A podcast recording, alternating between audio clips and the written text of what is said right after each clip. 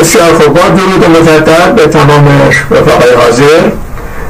نظر بسیاری اینطور فرض میشه که اگر شرایط خیلی وخیم باشه از لحاظ اقتصادی در نتیجه انقلاب باید صورت بگیره دیگه. حالا شرایط انقلاب هم اینه که مردم میان تقیام می‌کنن سازماندهی خودشون می‌کنن و به شکلی انقلاب صورت می‌گیره.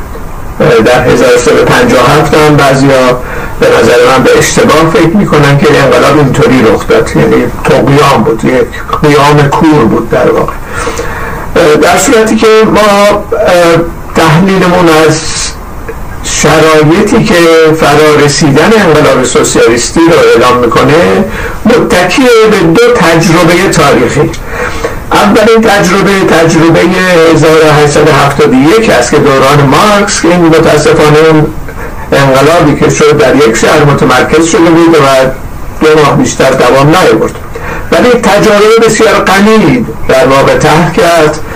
از جمله اینکه شرایط باید از لازمی آماده باشه برای انقلاب.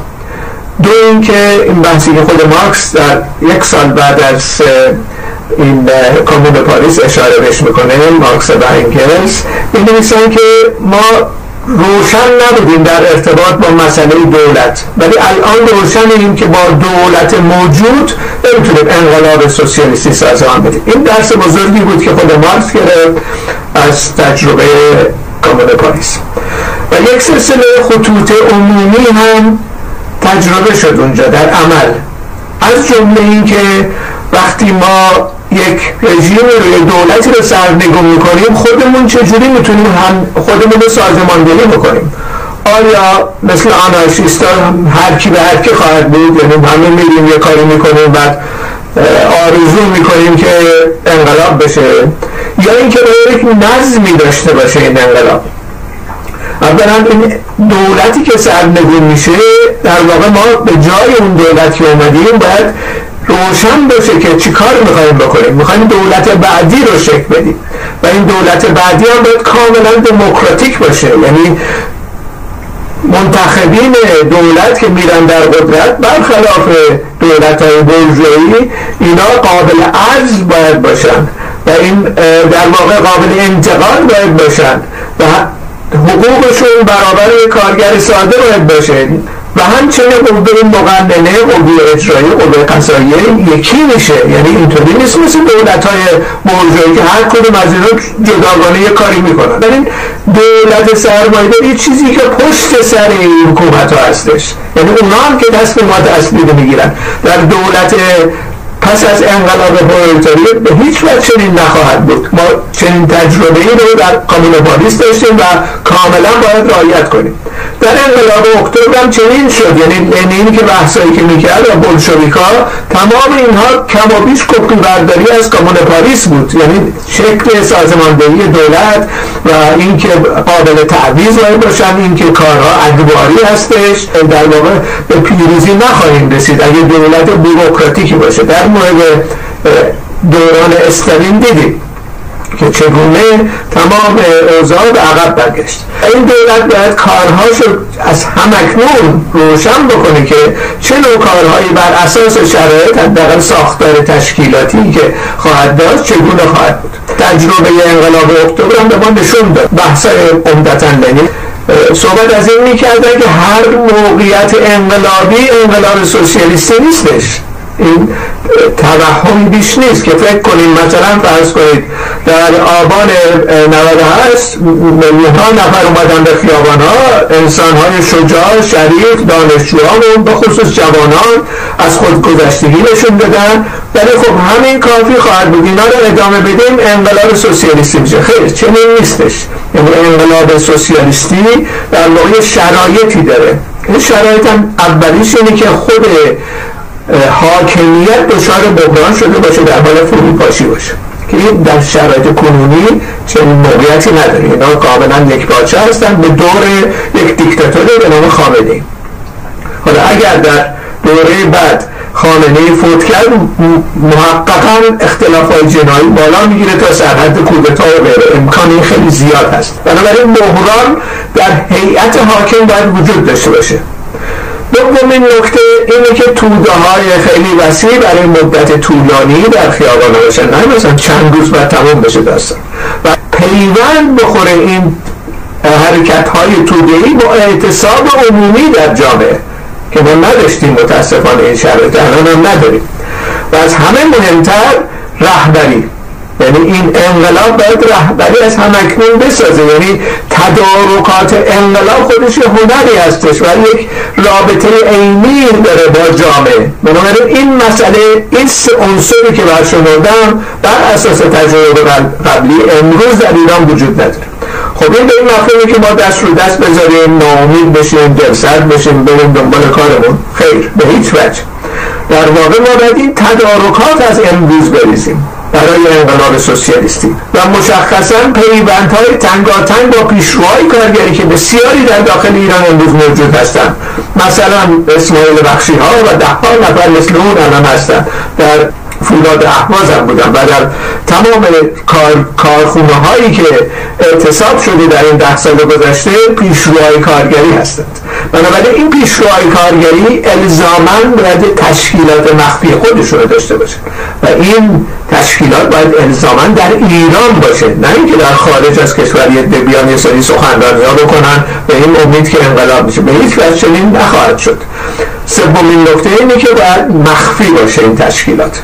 مثل دوران حزب بلشویکی تجربه که آموختیم از بنابراین در شرایط کنونی در یک کلام شرایط عینی آماده است برای انقلاب سوسیالیستی در سراسر جهان نه تنها ایران سراسر جهان چون انقدر این سرمایه داری به ابتضال کشیده کارش انقدر بحران ها داره انقدر به شکل خیلی با سراحت و با کاملا جس جسارت بره سرکوب می‌کنه مردم رو فقیرتر و فقیرتر می‌کنه و یه دل قلیلی رو پولدارتر و پولدارتر می‌کنه. خب بازه مردم می‌فهمن اینو. بعد از یه دوری بنابراین شرایط عینی آماده است در سراسر جهان.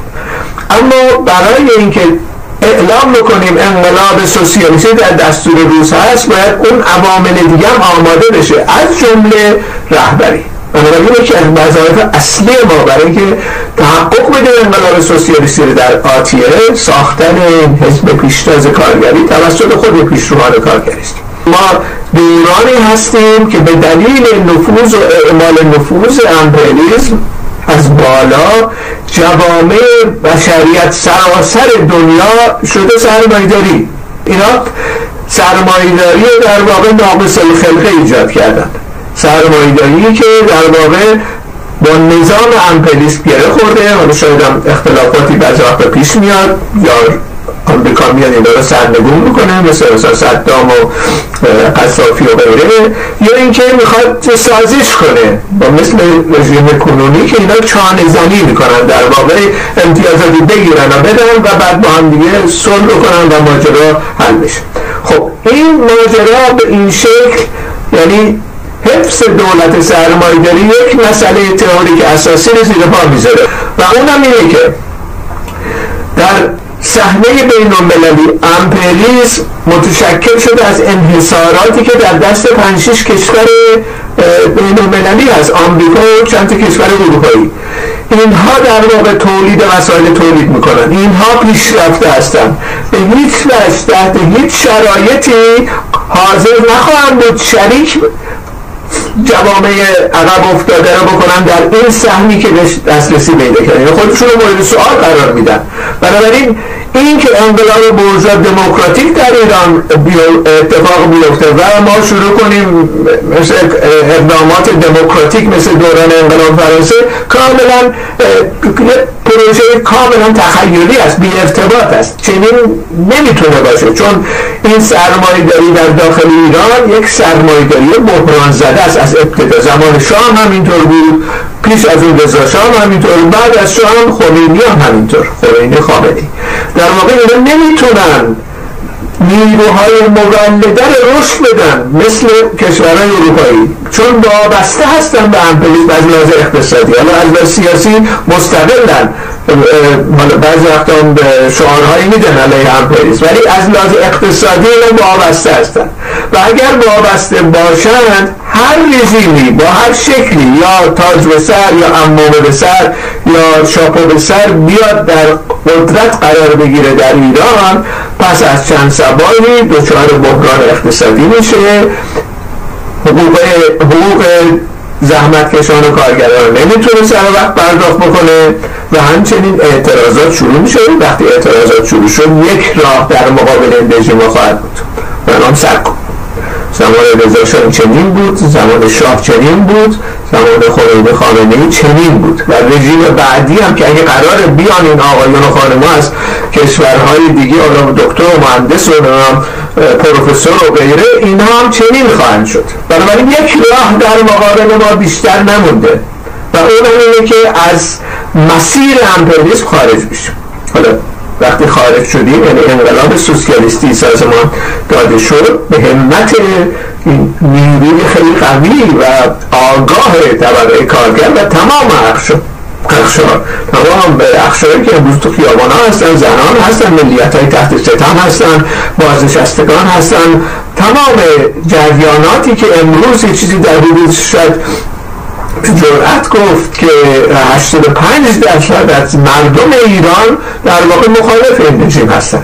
در نتیجه همچین قدرتی وجود داره اما سازماندهی وجود نداره. و اگر سازماندهی باشه می‌تونیم دومین انقلاب سوسیالیستی در جهان در ایران پس از انقلاب اکتبر سازمان بدیم.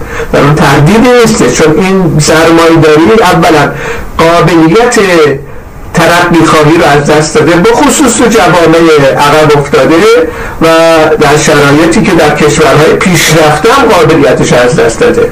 این دوران ازمهلال امپریالیسم هستش و مثل روز روشن است از نقطه نظر خیلی. الان میلیون ها نفر میان تو خیابان ها تظاهرات می‌کنن و غیره چون می‌دونن این آلودگی هوا هست و با اقسام پیچیدگی.